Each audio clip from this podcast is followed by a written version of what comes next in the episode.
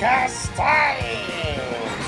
今次の放送はファンによるファンのためのファン放送ポッドキャルチャーポッドキャストですこの番組はブランドスパンサーヤリコの財布の適用に手を送ります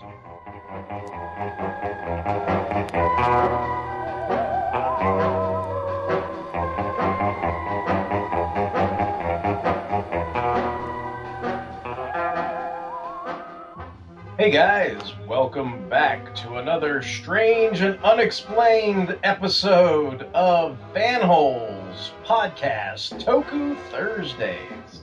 Hey, what's up, guys? This is Derek, Derek WC. I'm going to be one of your hosts tonight, and joining me tonight on this crazy blue cupcake train are two, count them, two of my freaky deaky unexplained fellow fan holes. Why don't you guys give a weird shout out and kind of make people uncertain whether or not you're actually here tonight or whether you're kind of in another realm? Hey, this is Justin, and I'm not sure if I'm really doing this podcast or if I'm a butterfly dreaming of doing this podcast. Hey guys, this is Tony. And seriously, is there a girl behind me on a swing, like just swinging out of thin air, like on a swing? She looks like she's ten, and she's creepy. She- Someone please help me. If there is, she's definitely laughing at you for sure. So. Yes, always laughing.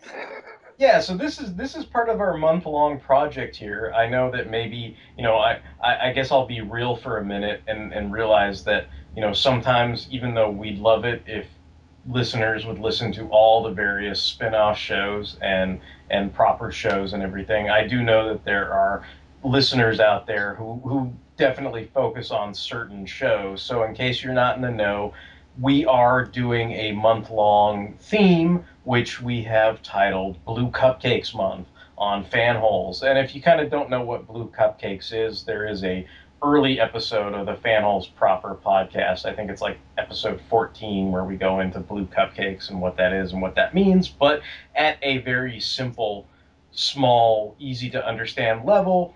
Blue Cupcakes was just something that I came up with to explain the weird and unexplained, the kind of freaky deaky kind of weirdness of things, whether it be, you know, Morrison comic books or kind of spooky, weird anime like Serial Experiments Lain, just stuff that I, I looked at and went, what the fuck?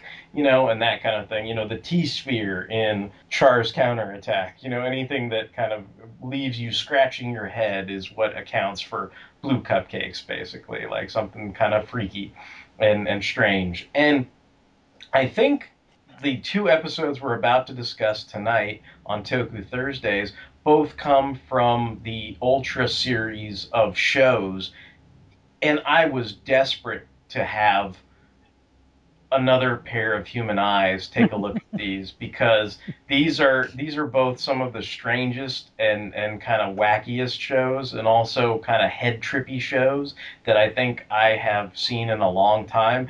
And because of that they made obviously a, a strong impression on me that I I can still recall them and and they they stood out to me you know to to share with my fellow fan holes but basically, the, the game plan here is on the front end of the show. We're going to be talking about the first Ultra series that ever existed, and it's a series called Ultra Q. And this is long before there was an Ultraman character, but this is kind of the precursor to Ultraman, this series called Ultra Q. And the episodes aired in 1966, and they were all shot in black and white. And then on the rear half of the episode, the back end of the episode, we're going to be talking about a, another Ultraman Max episode. We did previously discuss Ultraman Max, Tony and myself, with John Vanover. We did discuss an Ultraman Max episode on our Christmas episode, but in this case, this is not going to be a Christmas episode, but it is also a return to discussing Ultraman Max, which also has a similar themed, and, and this kind of jumps all the way to 2005. So we're kind of we're kind of going across the gambit of time and everything. And I, I think what we'll do is I'll start with giving kind of a brief synopsis, uh, the best I can. Good luck. well, I you know I, I, I did my best. So so we'll, we'll I'll, I'll do I'll do a synopsis of Ultra Q episode six, which is titled Grow Up, Little Turtle. And of course, the air date for this was February 6, 1966. A young boy named Taro develops a curious preoccupation with his pet turtle named Gameron. In your normal, average Japanese school setting, Taro continually takes the measurements of Gameron in the hopes that this will encourage him to grow even bigger. He hopes one day Gameron will grow to 99 centimeters and take him to the quote unquote Dragon's Palace. After Taro gets in trouble with his teacher for bringing his turtle to school and is laughed at by his fellow classmates, he observes two bank robbers fleeing from the authorities. Taro tries to tell his teacher about the shootout, but he is ignored for being the boy who cried wolf too many times. When Gameron goes missing, Taro winds up in the company of two bumbling gangsters while searching for his missing turtle, who they have abducted. Taro chases after the thieves and also gets taken away. There's a brief exchange between the usual cast members of Ultra Q, Jun, Ippei, and Yuriko as they are covering the story of the bank robbery currently in progress. The school staff and investigators aren't completely convinced, but they inform Taro's mother that they believe he may have been kidnapped by the same robbers. The father is certain Taro wouldn't have abandoned the food and supplies for his pet turtle unless Taro himself was indeed abducted. At a checkpoint, the machine gun goes off, and Benny Hill hijinks continues with the robbers in flight with the turtle's jaw locked onto their person and Taro and the authorities in hot pursuit into some fairgrounds. The gangsters and Taro lose the cops and take refuge in a sewer. After some extravagant, fanciful dreams, Taro awakes and is delighted to find they are coming true. His turtle has suddenly grown to 99 centimeters in length. The sight of the giant turtle, however, frightens the gangsters into the welcoming arms of the police. Assuming that Taro had been kidnapped by the two thieves, the authorities return to collect the boy, who is nowhere to be found as he follows Gameron, who can walk through walls all of a sudden. Instead, he rides on the back of his turtle over all sorts of Japanese landmarks. The turtle even has a speedometer. Eventually, they deep dive to the undersea dragon palace as depicted in his crayon drawings. There, he meets a little girl on a swing, the princess of the dragon palace, named Otohime. All sorts of weirdness proceeds. Otohime's on the swing and drops Taro into some fog. Then Taro's on the swing, and it disappears while Otohime licks an iced drink concoction, generated I Dream of Jeannie style. Taro decides his turtle food is an atomic bomb and threatens to blow up Otohime's palace as she laughs and claps voraciously. When he slams the canister down, it's as if an Acme explosion from Warner Brothers has gone off, and Taro's face is blackened with soot, hair is a Dragon Ball Z mess, and his clothes are all tattered. Otohime eludes Taro while riding on a rocket, and he gives chase on Gameron. Otohime then proceeds to sick her pet dragon named Kai Dragon on Taro.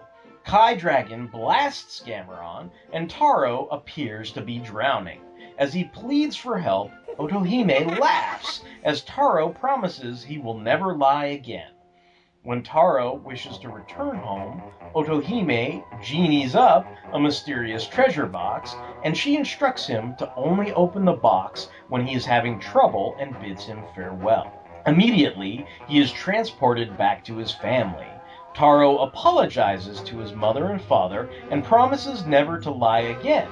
The adults all laugh, of course, and do not believe his story of being transported to the Dragon Palace. Deciding that this is his quote unquote darkest hour, Taro opens up the treasure box and becomes an old man. Only it's the child actor in old man makeup, which is also kind of weird. It ends with Taro then changed back to normal age and the adults laughing him off. Later, his entire class has their own turtles as Otohime giggles gleefully in the background audio.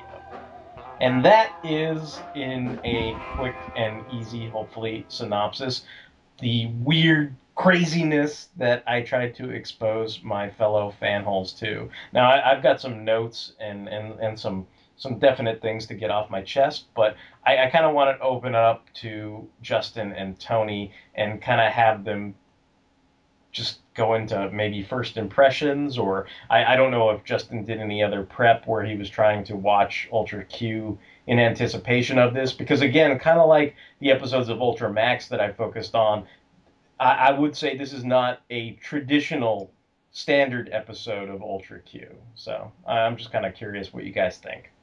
Right, I I had seen the first maybe three episodes of Ultra Q, like when it became part of the Shout Factory, you know, online website.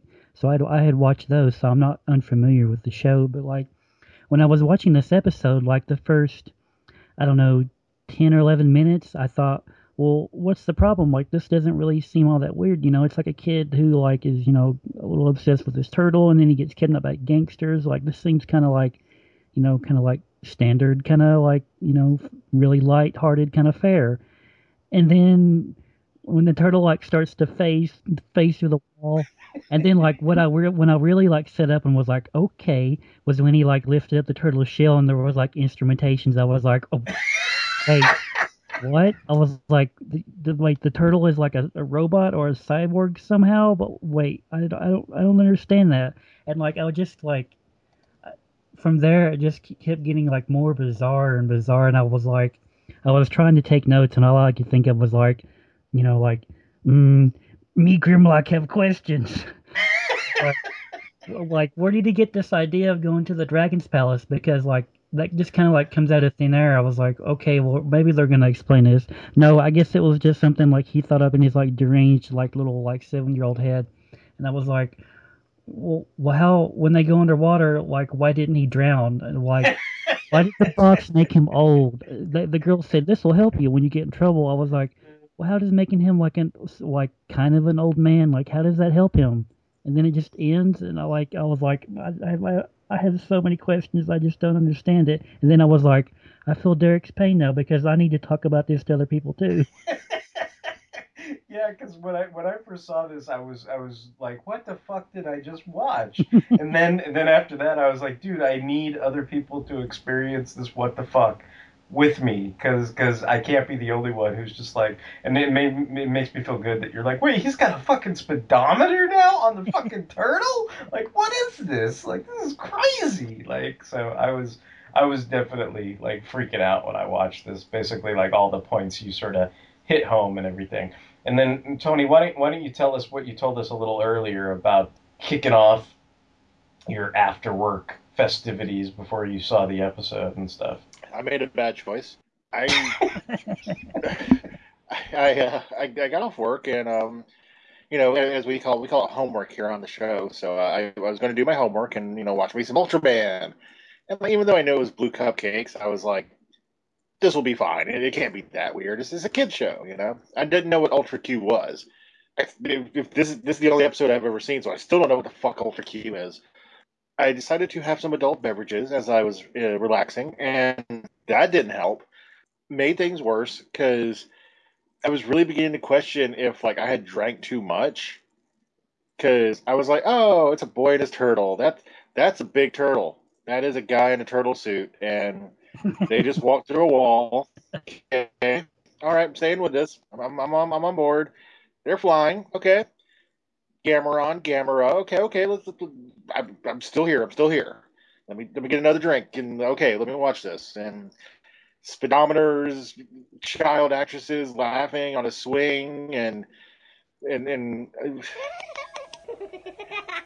I don't know what's real anymore. I don't know what's happening. And the thing that is just like mind blowing to me is I still don't know what the fucking story is because out of nowhere, like the girl is like, you know, this, you know, like, like don't lie, and I'm like, the, the kid wasn't lying. He just wanted a big fucking turtle. How is he a liar? You know, he draws pictures. That last time I checked, that's called imagination. But no, torture the poor fucking kid. You know, like he blows himself up like you said, Wiley Coyote style. You know, I almost expected him to like hold up a sign saying like, you know, help me, you know, or something. Guys, she's riding around on a rocket. Like, where'd she get a fucking rocket from? Pull it out of her fucking back pocket. Yeah, okay, I'm gonna rock it. And like the parents give no shits. You know, he's he's like, you know, it's like, oh, you were kidnapped and everything. They they seem so worried a little bit at the beginning, and then like when he's like shows up and he's okay, they're like, oh, you stupid lying child. We we know you. You'll never stop lying, liar, with your lying lies. Ha ha ha ha. He's like, oh yeah, I'll teach you. I'll become a geriatric person who's still ten, but you know, I got a beard. a lot of the imagery in this is so weird. It's it's it's really crazy. Like just I, I, I think I know Justin's seen like at least a couple episodes of the regular Ultra Q, but just to to sort of help Tony out and maybe give it some context. Like Please help. Oh, U- oh, Ultra Q the, the best way I can describe Ultra Q is this was a show that desperately wanted to be the Japanese Twilight Zone, but I think what happened in reality was, and maybe Justin can follow me on this, but I think it just ended up being the Japanese version of the Adventures of Superman, Hmm. where instead of Superman showing up in the last 10 minutes, there was an ultra kaiju that showed up in the last 10 minutes basically. Like that that's that's the simplest way i can kind of equate it to. Because there are these three main characters that you normally follow. And if you remember there's the incident the bank robbery that that starts and then the, the little kid is abducted but then they cut to the school and you see there's two you know sort of leading man or i guess the one leading man type. The character's name is june and then there's the kind of more you know kind of nebbish man in the group and his name is Ippei and then the the spunky female reporter her name is yuriko. And so like basically like i would equate those to like george reeves and and you know the, the whole you know it's think of it as like clark jimmy and lois you know but on ultra q basically. The, the only thing that's kind of funny to me that i've never really gotten about the lead character june is apparently he's a science fiction novelist who happens to have an like whatever he needs for the purpose of the episode. Usually it's like he's he's a pilot and he's got an airplane license and stuff because usually they have to fly all over the place. But like mostly like yuriko is the reporter. So if anybody's interested in getting a story it should be her. But sometimes it's like june and Ippei like they just magically like yeah we're here too to ask questions and shit. And you feel like you're watching like supernatural because it's like wait they just they just answer this guy's questions like and he's not really technically a reporter. It's like who are you? Yeah i'm a science fiction writer. I just came to see what's going on with this case with monsters and stuff. And everybody's like oh okay you're that guy. Like let's tell you everything you know? So like there there, there is still some to, to me some stuff that i don't quite get about Ultra Q other than, you know, it's part of the standard format. It did come off to me kind of like the Outer Limits, like an anthology series, Yeah. kind of. Yeah. Okay. Yeah, okay. I mean, you know, Outer Limits, Twilight Zone. I mean, that's that's. I mean, usually there are other stories that revolve around those characters, but ultimately, I think I- think the the the showrunners probably really wanted it to be like Twilight Zone or The Outer Limits, but what it ended up becoming was a bit more formulaic, a bit more serialized, where it was more like, okay, you're going to follow these three characters and they'll go around to different places and then they'll run into different kaiju and different monsters and stuff. Whereas i think i think they probably wanted it to be a little more cerebral. And i think as as as funny as it sounds i think this episode is one of the more cerebral episodes you know what i mean as, as, Yeah. as kind of weird as it is you know like because there's all this kind of strange stuff going on. I mean, I, I, I- I would think like I, I don't know. There's just there's so much stuff to talk about, but but I think like the the the first instance that you get that this like even before you see the giant turtle, I think one of the first instances that I got that this was going to be something weird to me was like even in the the robbery, like you see these guys that leave a bank and they're running away with money and then they start a shootout with the police. But then there are these random spliced photos of taro like either like biting his teeth or like yeah, yeah. cheering or whatever. And it's like these randomly cut photos of him like doing things. And it's like i guess it's supposed to be the, this frenetic frantic interpretation of a kid's emotions during something like that but it just felt weird. Like it was like what is this crap? Like it's nothing i was ever used to you know? It doesn't seem like a familiar tool in storytelling really you know? And then and then the other thing that blew my mind was you know these guys these bank robbers have these machine guns that they're shooting at the cops with and what they basically do is they abduct taro and i guess you know his Gamera, on the turtle, is like biting one of their sleeves or arms or something like that, and that's why Taro is chasing after them. And then just to shut him up, they also take him and and like basically hide out on the back of this truck.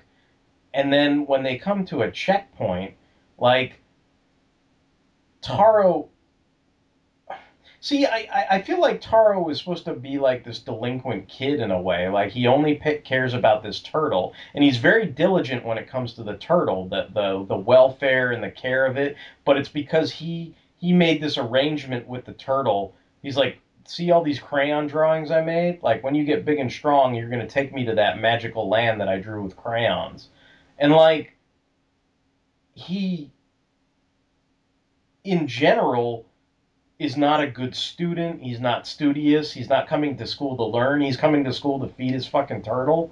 You know, so it's like I, I think that's supposed to be what they're getting at. Like that he he's this kid who, you know, he's chicken little that cries when the sky's falling, even though it's really not. He he cried wolf too many times. You know, like the teacher doesn't seem to believe anything he says because he's probably said a bunch of crazy stuff before that wasn't true. You know, and and and then and then there's that weird moment where he's almost idolizing these robbers because he's like, "Oh, look at that gun. That's really cool. Can I hold it?" And they're like, "No, man, you bother me, kid. You can't hold this gun." He's like, "Can I hold it? Can I hold it?" And the next thing you know, he's holding a machine gun. And he's going, "This is cool, rat a tat a tat a tat," and making the noise, but not firing the gun. And and the thugs are like scared that he's going to shoot them any minute you know, because now he's got the gun and it's a loaded machine gun. And then what's funny is it jams, and then I'm sure a bunch of gun safety folks would be having a coronary because then he takes the machine gun, sticks it in his face, like the, the, the, the front of the barrel in his face, and starts pressing the trigger, going, Weird, it's not shooting, you know, and the, the, the, thugs, the, the the robbers are like, "Oh my god! Like this is gonna go off any minute. This is so bad." And, and then all of a sudden the gun does go off too, and it's just like, and then that's when all the crazy. I mean, it gets more and more crazy. Like they they have like the Benny Hill hijinks where they're chasing after each other. And you know what I noticed for the first time that I haven't noticed because this is probably like maybe the third or fourth time I've seen this is the fairgrounds. I think it's like Japanese Disneyland because I don't know if you noticed, but like the teacups that they run through during the chase, like the teacups have like Goofy and like I Yeah, think I noticed. Pinocchio and stuff like that on them. So I was like, oh, that must be like Japanese Disneyland or something. So What would it be like crazy if it was one of those like I, I watch like a lot of videos on YouTube and one of the one of the topics is like of the video series I watched one of them was abandoned you know haunted places I'd be like wouldn't it be kind of cool if that was like an abandoned park now you know back in the '60s it was big but now it's like you know haunted and shit but like yeah the imagery is weird it's just so weird like like Justin and you were talking about the, the turtle maybe being a robot and and obviously at one point it, it's a it's a guy in a rubber suit and not a very large man. Like you know, maybe kind of a midget. I I mean, I don't know. It's it's so weird. And the little girl, I don't know who the actress is, but she was great at being creepy. She was fucking creepy. you know what's weird is I I don't know that they creep me out so much, but like I feel like there's that natural I, I, I was drunk. well, there, there's that natural uneasiness with child actors, but it's like they use that to their advantage because any any natural awkwardness that was caught on camera just accentuated the weirdness of the piece and Yeah. didn't ruin it. You know what I mean? So they like can use eating like all of ice that. cream cone, it's like ugh. Yeah, yeah. Or or like how how the laughter that she breaks into seems almost random. It's like it's not like it was like a trained child actor or anything. It's like it just one minute she'd be licking the ice cream cone thing, and the next minute she'd be like laughing hysterically, and it's like there there was no beat. You know, there there was no character beat where it transitioned from I like my ice cream. Now I think something's funny. It was just no beat at all. It was just kind of like okay, ice cream, laugh.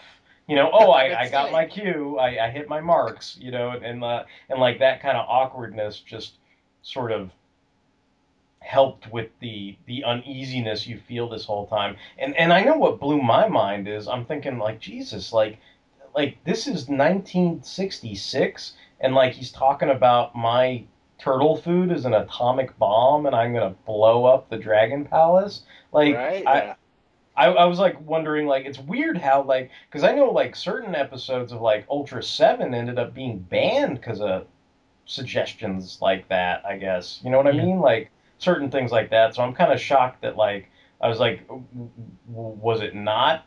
Did it was it just viewed as like comical because of the end result or?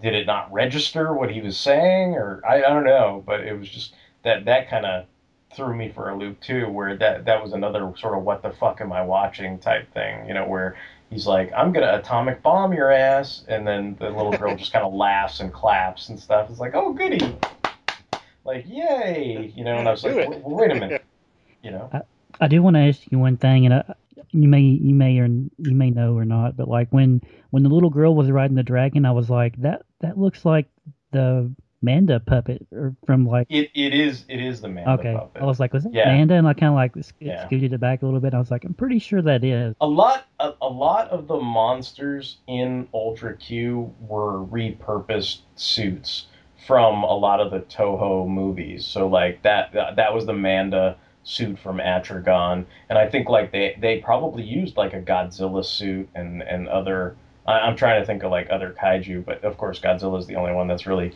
coming to mind. But but I think like maybe Baragon and like other other kind of you know suits that were freely available to them and stuff like that. And they, you know, they like much like you know the Godzilla suit that ended up being like I think Jirahs and Ultraman Nine. You know, like Right. I, I think there were like similar instances where they just they repurposed certain you know monster suits and everything. Yeah, Gameron could have actually been like a prototype Gamera suit that they just like, you know, did nothing with, and they're like, eh, we'll just put it on here.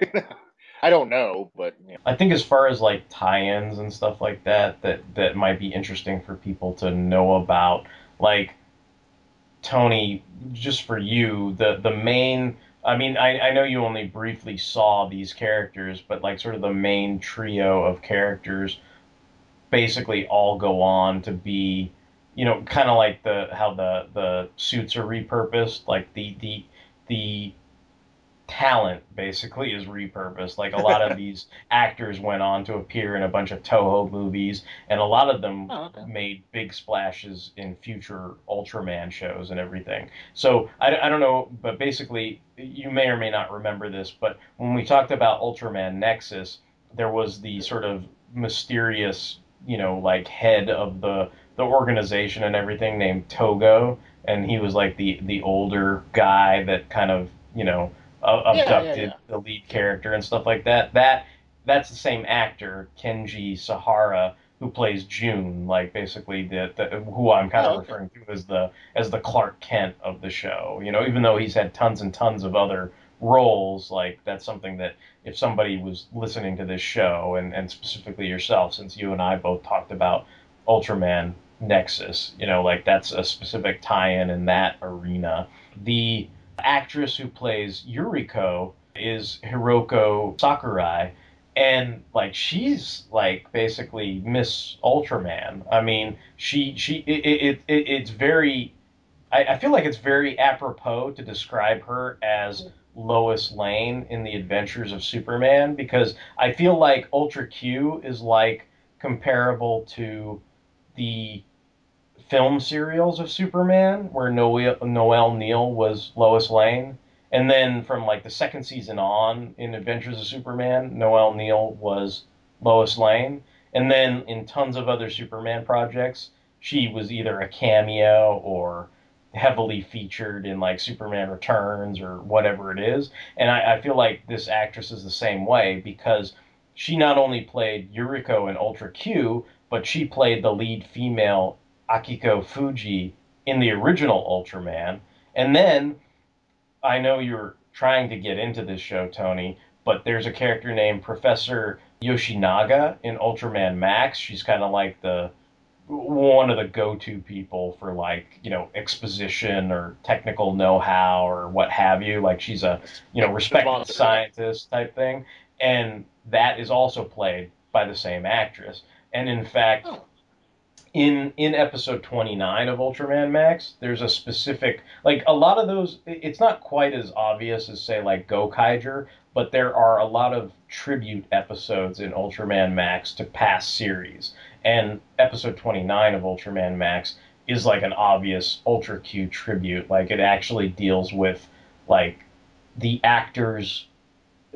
The uh, how should I explain this? It, it'd be like if William Shatner was on a Star Trek show and then he remembered doing something as an actor, and then when you went to the flashback, it was Chris Pine doing the flashback sequences. If that makes any sense. I think I got you. Yeah. Okay. You know, yeah. so like that that's kind of that's kind of what that tribute episode was like. And so in, in, that sense like they actually had a cast reunion among those three actors. So it was kind of like they reunited okay, the, so it, the, the Clark, the Jimmy and the the Lois Lane of, of Ultra Q. And they would remember like flashbacks but it was like newer actors and stuff, right? Right. Right.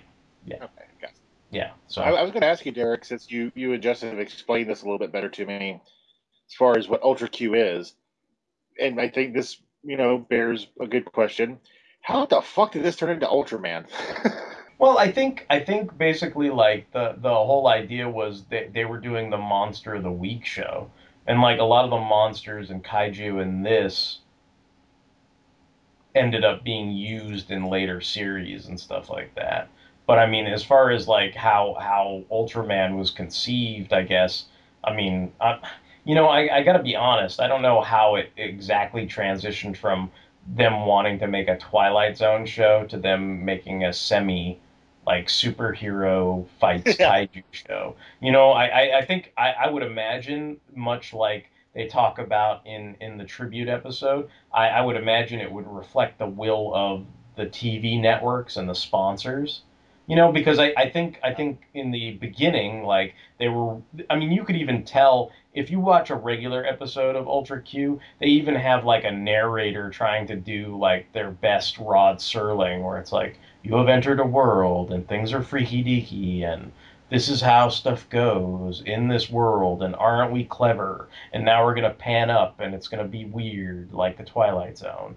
But ultimately, the, the more they got into the show, it was more like, well, Larry, the kids, you know, it was like the Japanese Larrys or whatever, but they're like, they're like, they want the kaiju, you know, and, and like, I, I think that's probably how it happened, even though I'm, I'm sort of talking out of my ass because I don't know too much about how that transitioned, you know, from, from one show to the other. But, but yeah, I mean, it is, it is kind of interesting because I think I, I, I never really knew about Ultra Q other than things I would read in magazines and on the internet. And then when Shout Factory finally released it, I was very curious. You know, like I had a thirst to sort of see the origins, like you're saying, of oh, this is the show that was the precursor to Ultraman. You know, like and and and when I watched it, it's it's it's kind of a mixed bag for me. I mean, I mean, obviously, I'm not going to down cry it or or you know downplay it just because it's a, a black and white TV show or anything. Like I have no hangups about that.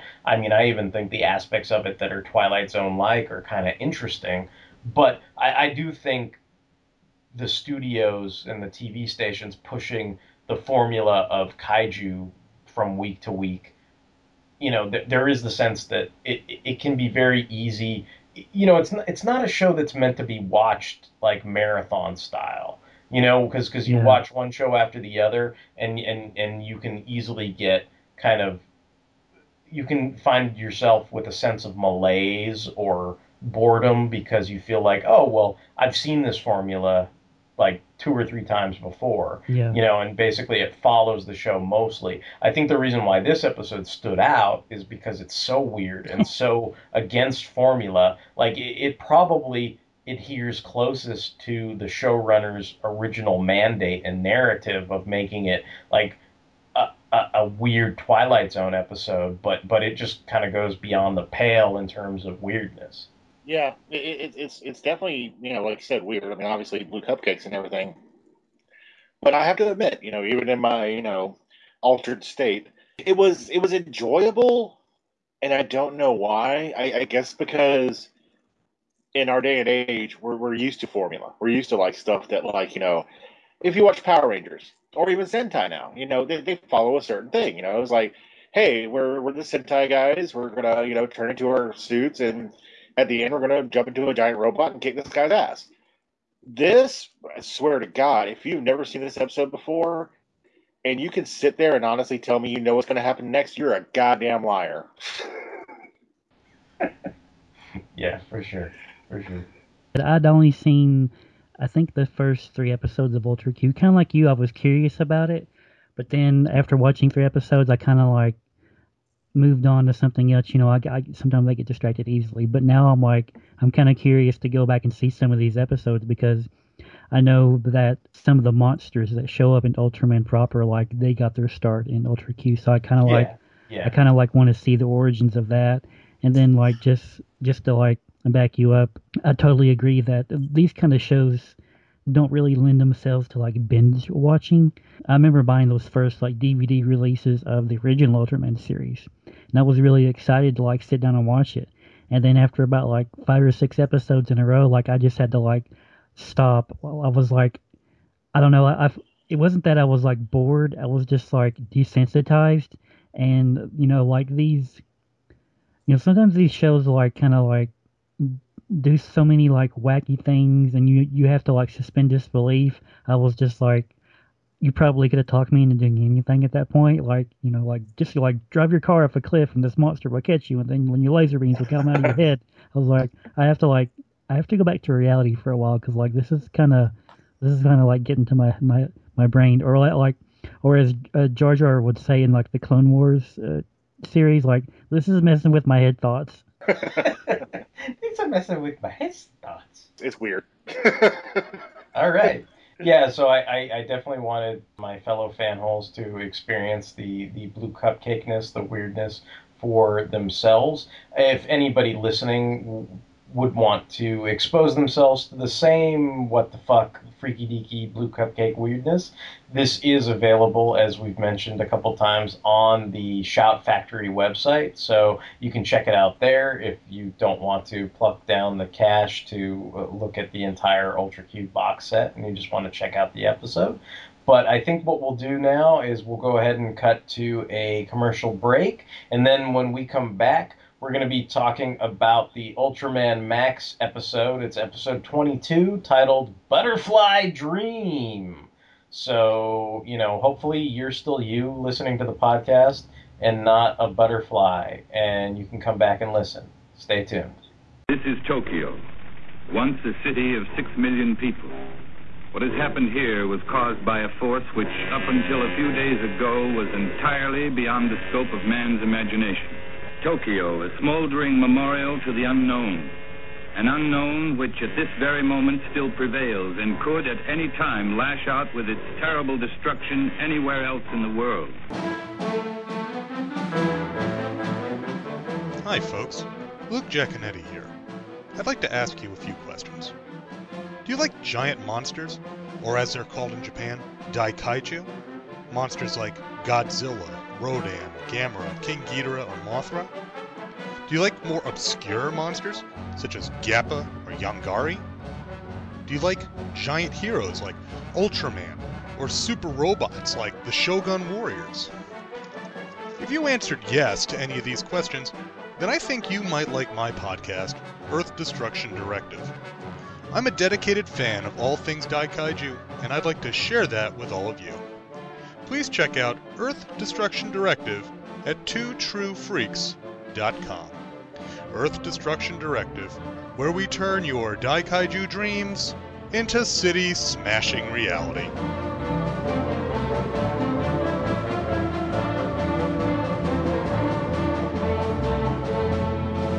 All right, we are back, and the tripping of balls will continue with Ultraman Max episode 22. This is titled Butterfly Dream.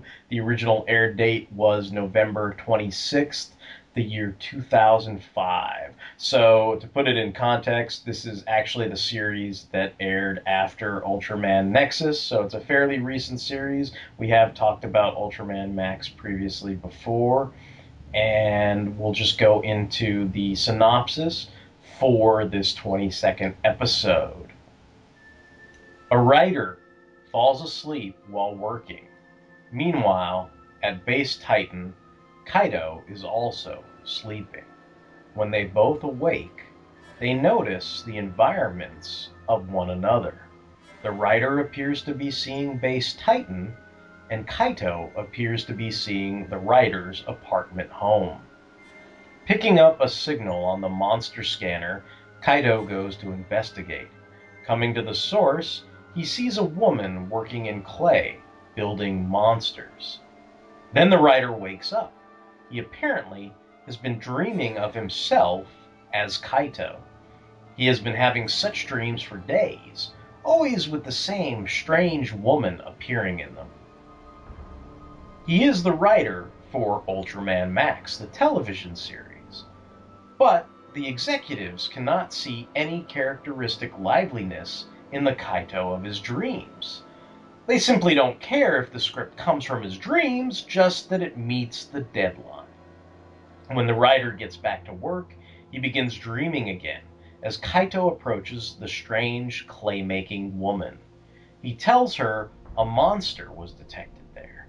she tells him the monster is inside her head as she is working on designing a new monster for the show. She then asks the writer, as Kaito, to help her design the monster as she believes he has much experience as a slayer of monsters. They decide to call the monster Medeus, coming from the Latin term Deus ex machina, God from the machine.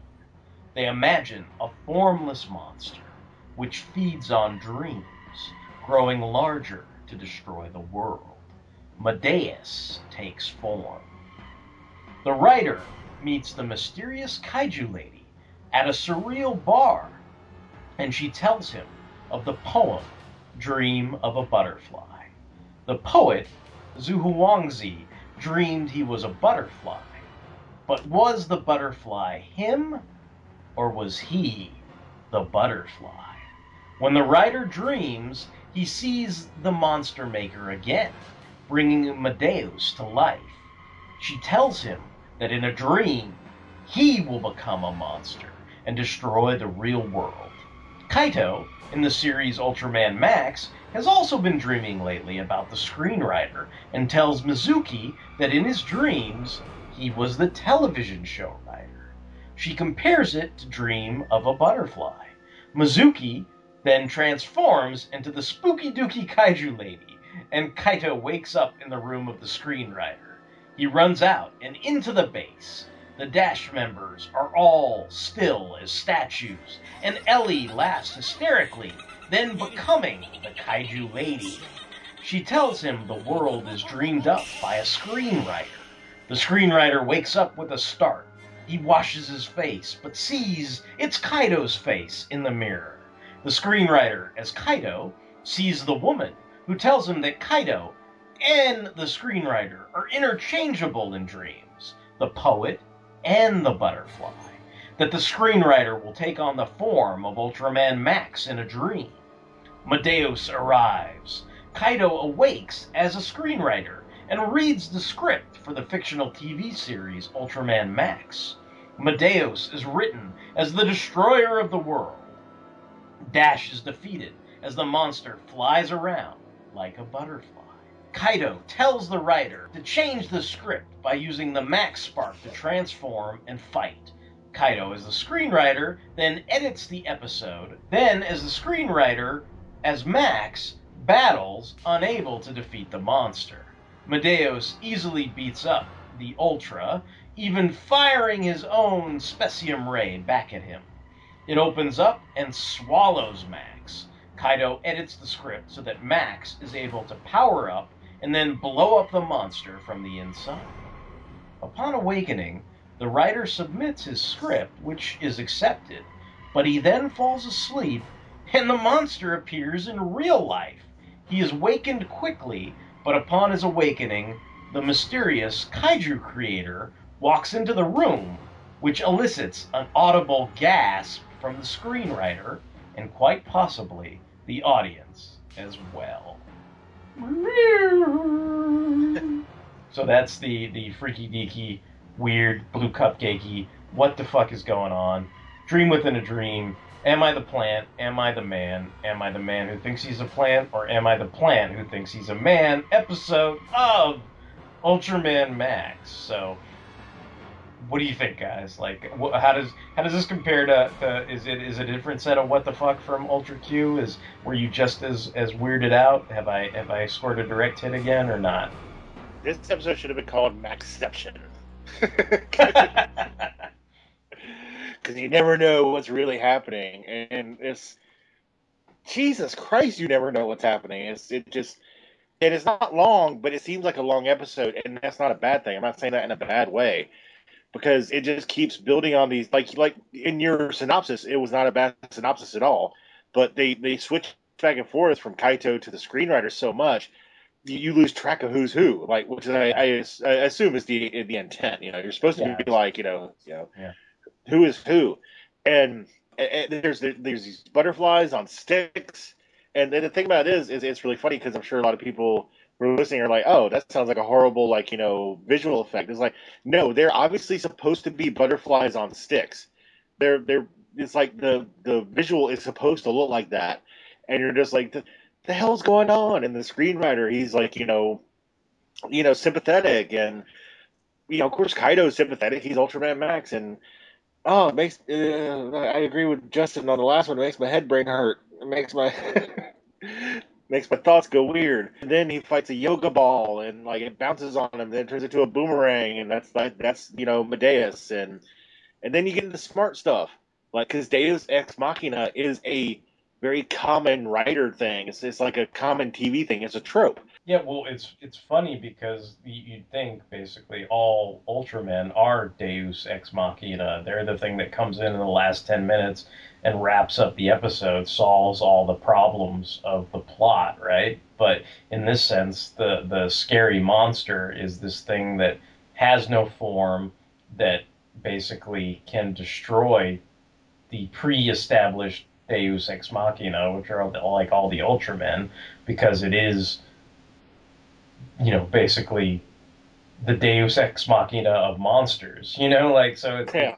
it's kind of it's kind of creepy, you know, and and then and then there's even that weird like I don't know that because it's like a ball and then it's a sort of I don't know it's it's supposed to be sort of like a butterfly when it kind of like flies around in that kind of crescent shape or whatever. But then when it's a ball it like totally beats the shit out of Max and then it opens up to like eat him up and stuff and this weird like James Cameron abyss thing comes out and like sucks his face and pulls him inside and you're like holy fuck. Like like a lot of that stuff the, the imagery in the battle is even kind of weird for a for an Ultraman episode He's like, know? is this is this still a kids show? yeah, yeah.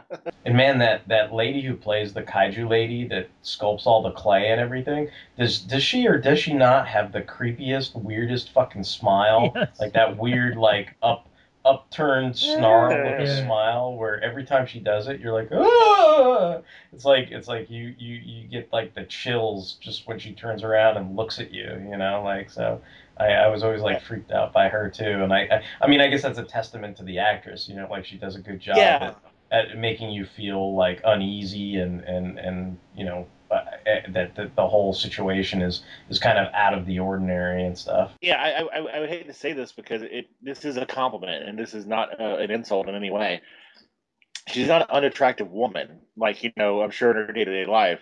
But there's certain people, and again, this is a compliment, not an insult, who know how to make themselves look ugly. You know, look like kind of fucked up with their facial expressions. They know how to use their body language to like seem like you know fucking creepy. You know, she, she is creepier than the little girl on the swing, definitely. I, I think also there's that aspect of acting where you know somebody's committed. So uh, maybe a better way to put it is she's not afraid of looking ugly to Yeah. serve the purpose of the role. Not that she necessarily is ugly, but that she's not. You know, it, it, I, I remember people saying the same thing about comedy. Like e- even though you're trying to make people laugh, you know, you're not afraid to look like a moron. You know, like that that kind of aspect. So it's not that they, it's not like you're saying you are a moron, but you're not afraid to go there. Basically, you you give it your all and stuff. And and she definitely Yeah. does give that role her all. Where you know when they when they do a lot of those close ups on her face, and she does kind of like the snarly smile twitch of like evil. You're just like, Ugh. How about you, Justin? You got some some thoughts on on Max in general? Is this the first time you've seen Max, or did you did you watch anything else before this? This is actually my first time seeing an episode of Max. Like I, I know of Ultraman Max, and I've seen him in different, you know, team up films, and you know he he was a guest star in an episode of Ultraman X a while back. So I'm I'm familiar with him, but I've never seen the series. I don't know, like. I don't think this one was like that weird, or maybe maybe like the maybe Ultra Q like broke my brain or something, but like like I I get what they were trying to do here, and it, and it's very interesting. And Yeah, yeah. it, it reminds me of a Japanese film called Strange Circus. I don't know if either of you have uh, watched this film, but I have not. Strange Circus is it's kind of like this. It plays with your perception of what's real and what's not. Like basic the basic. I'm going to confuse myself trying to explain this, but like basically the movie starts out and the story is about this woman who is a writer. She's writing a story about when she was a little girl, like her dad abused her and her mother hated her and tried to kill her. And she's being interviewed by this young reporter.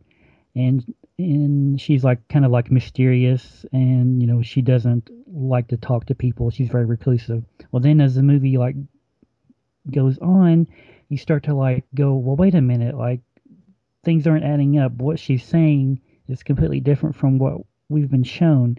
And then it like flips things and your perception becomes well these uh, things she was writing about happened to her but she wasn't the little girl that was abused. She was the mother who like abused the daughter and like was jealous of the daughter and all, all this other stuff. I mean it's just it's just this really wacky movie that continuously plays with your perception of like well what's the real story? Like what's reality here? Like is it is the book real or is the reality the fiction? So like i kind of i guess that kind of prepared me for this episode. And like like i like i said i, I did enjoy this episode. I like I like it when a show will like play with your perception of like what's real and what's not, and it also kind of like gives you. I think it's kind of like drawing the veil back, and you kind of see a little bit of like maybe what it's like to be a writer for a tokusatsu show. I mean, I I know it's Yeah, not like yeah. not like this at all, where it's like oh, like I had a dream, and it's like Glamorous You know, thing. it make you know like the monsters are coming real and like they're eating my dreams or whatnot. But I was like, this is kind of interesting where they're having all these meetings and the guy's like, yeah, whatever, like just just finish it. You know, make a monster and Ultraman will kill it. Like, well, you know, you write it, we'll shoot it. I, did like that aspect of it, but like I said, I don't I don't know if like watching Strange Circus like braced me or if Ultra Q like broke my brain, but like I I, I I, I did enjoy this, and I like I, I appreciate what they were doing. But then it's like, you know, if if you want to get into it, I'm like, well, you know, how does this really like fit in in the Ultraman Max universe? Like, you know, is it because of the Modus and it is a Deus Ex Machina thing, or like, or you're you supposed to be like, well, none of that's real. It's we're all supposed to follow the writer. And then when you start going into that, you're like, well, uh, okay, like it's it's kind of left up to you to to decide what's real. Yeah. Is this a standalone episode? Because I've only seen two episodes. I've seen the Christmas episode and this episode. Does creepy creature creating lady come back, or is this just a one and done? I, this is to my knowledge. I mean, I I've seen a lot of Ultraman Max episodes, but again, like like Justin mentions, like sometimes I wander and I I haven't seen all like you know 39 episodes of it, but I I've seen the majority of episodes. I'm pretty confident that this is a one and done, you know, one off type thing. So Okay. it's not anything that that comes back to to play into future episodes. Okay. You know, this is a very meta type episode. So, and and I think the way it was done, I mean, obviously it's kind of well directed and well shot and everything. I mean, it's not. It it it, it is defying your expectations and that is kind of weird and it ties into you know what i consider kind of blue cupcakes because you know the, you, you don't know what's up and what's down basically and most times you you clearly establish the rules of you know whatever it is a comic uh, a, book a television show you know that's usually the the groundwork. You establish the rules early on. And i think this it'll establish rules and then it'll break them and establish some more rules and then it'll break them and then establish more rules and turn them on their head and go wait you thought it was this way but no the rules are actually this way and so you're you're you're basically taken for a pretty Break, break the fourth wall like a motherfucker. yeah, you're you're basically taken for a pretty interesting and fun roller coaster ride with this, you know, as far as that goes. And and again, it doesn't. I, I think that the uh, as far as I can tell, the director has a history of, of doing things like that, you know. So I, I've not seen a lot of his other works, but given that that this is the kind of stuff that he does, and and he seems to do it very well. Like it, it was kind of interesting to me to hear, oh, he worked on other Ultraman episodes, and he went on to make all these like avant-garde, like artsy fartsy art house films and stuff like that. And you're like, oh, hey, if those, you know, I'm like, if those are subtitled, maybe those would be fun to check out. You know, maybe it'll be like the film that that Justin mentioned. You know, similar, you know, kind of notions of what what is the dream, what is reality, you know, all those kind of things. And I, I think also like the, the reason why this episode was so memorable and spoke to me is eh, that you know I, I do make comments about kind of weird dreams that I have, and it's that aspect of to me in and of themselves dreams are funny because they're not reality. You know and, and I think it, it portrayed that pretty expertly because you're like sitting there going "Eh, is this real? Like is it quite real? Like like even even the regular sets of like the dash headquarters looked a little off you know Yeah, a little yeah. strange. You know like everywhere you were you know the bar that that he you know is in with the the kaiju lady like everything's tilted like you're on a star trek set or something you know like and so everything seems slightly askew and it's all it's all purposely done and, but it's also you know in some ways it's kind of subtle you know it's like oh this is a bit crooked so it, it how real is it? You know it, kind of plays with your your thoughts and expectations Yeah, even like even like Kaito doesn't look like his normal heroic self. He doesn't look Right, bad. right. Yeah, yeah.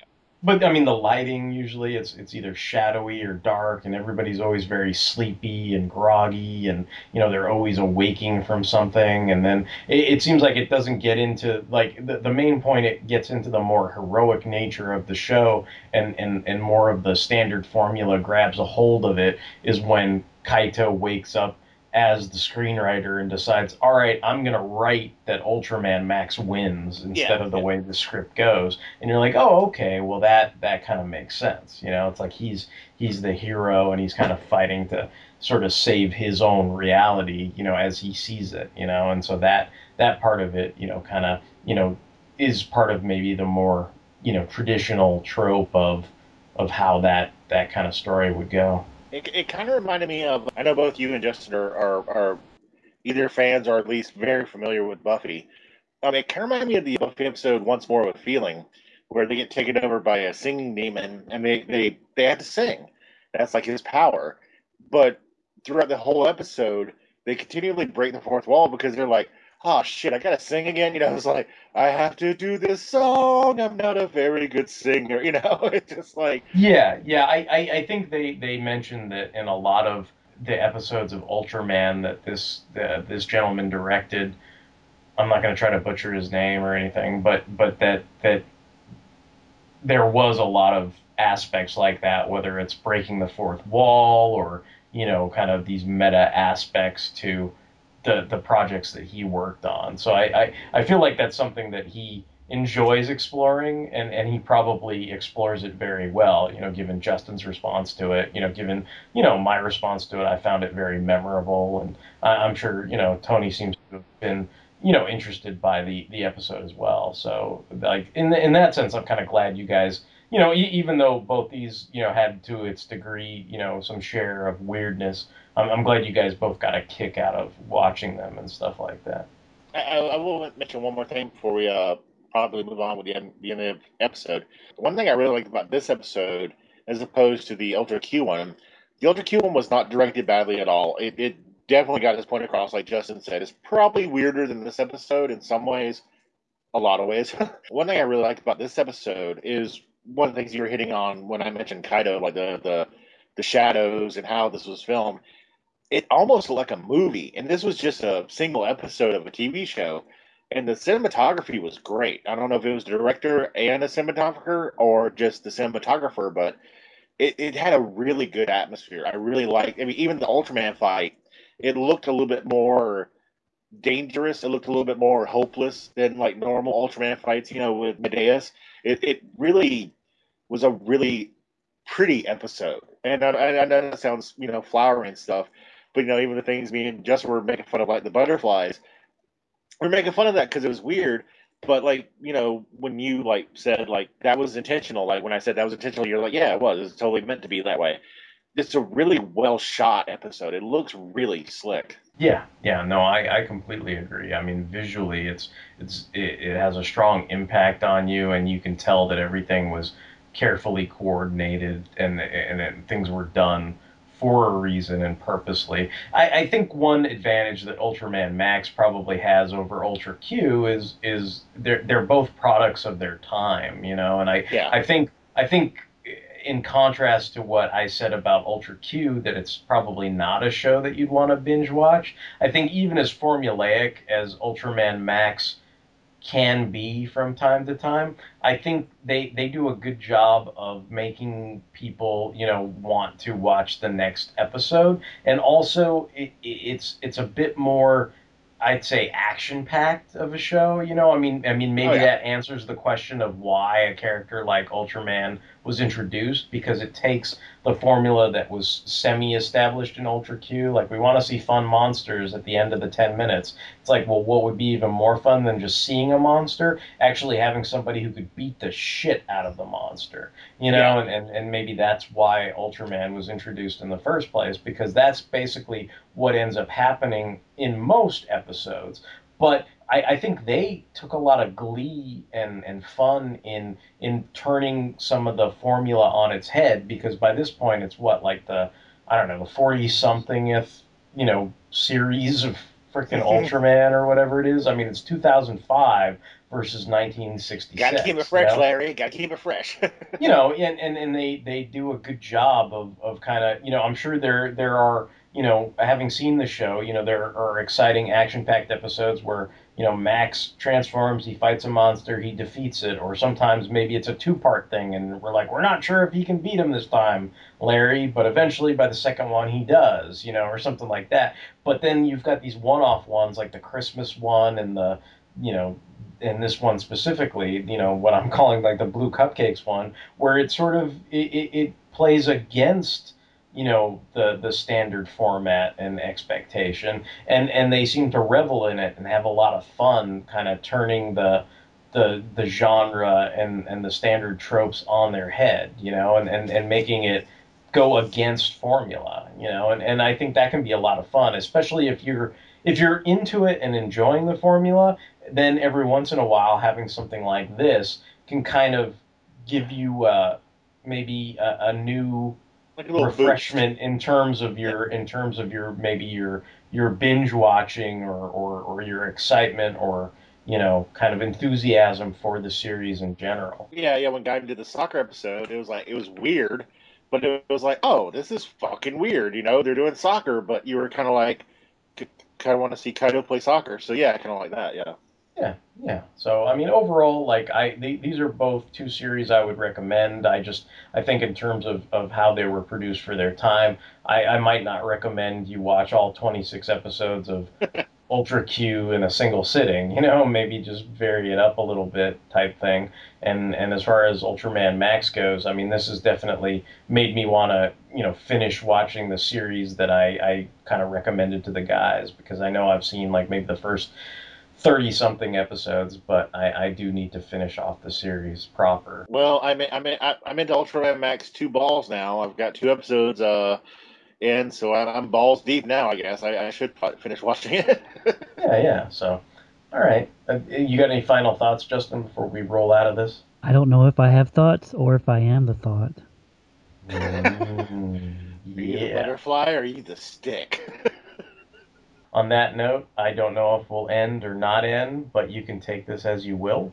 You may or may not be able to email us at fanholespodcast at gmail.com.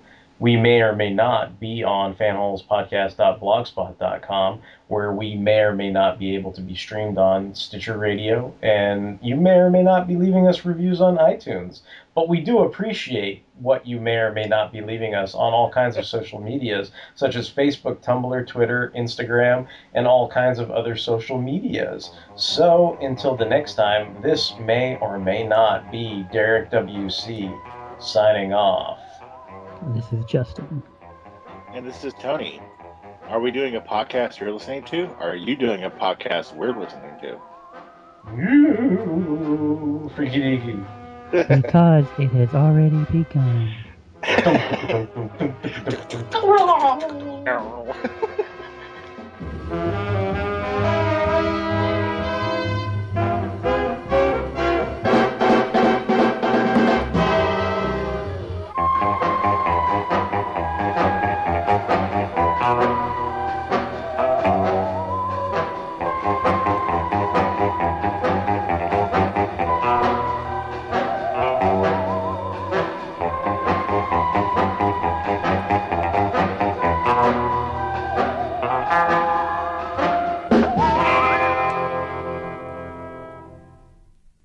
flies on sticks? because it has already begun. Because it has already begun. you still there, Mike? Oh, I'm here. like he was, we're like Mike's doing like, acid and tripping or something. I'm just chewing on pretzels. Nice, nice. Uh, All right, the tripping of balls shall continue.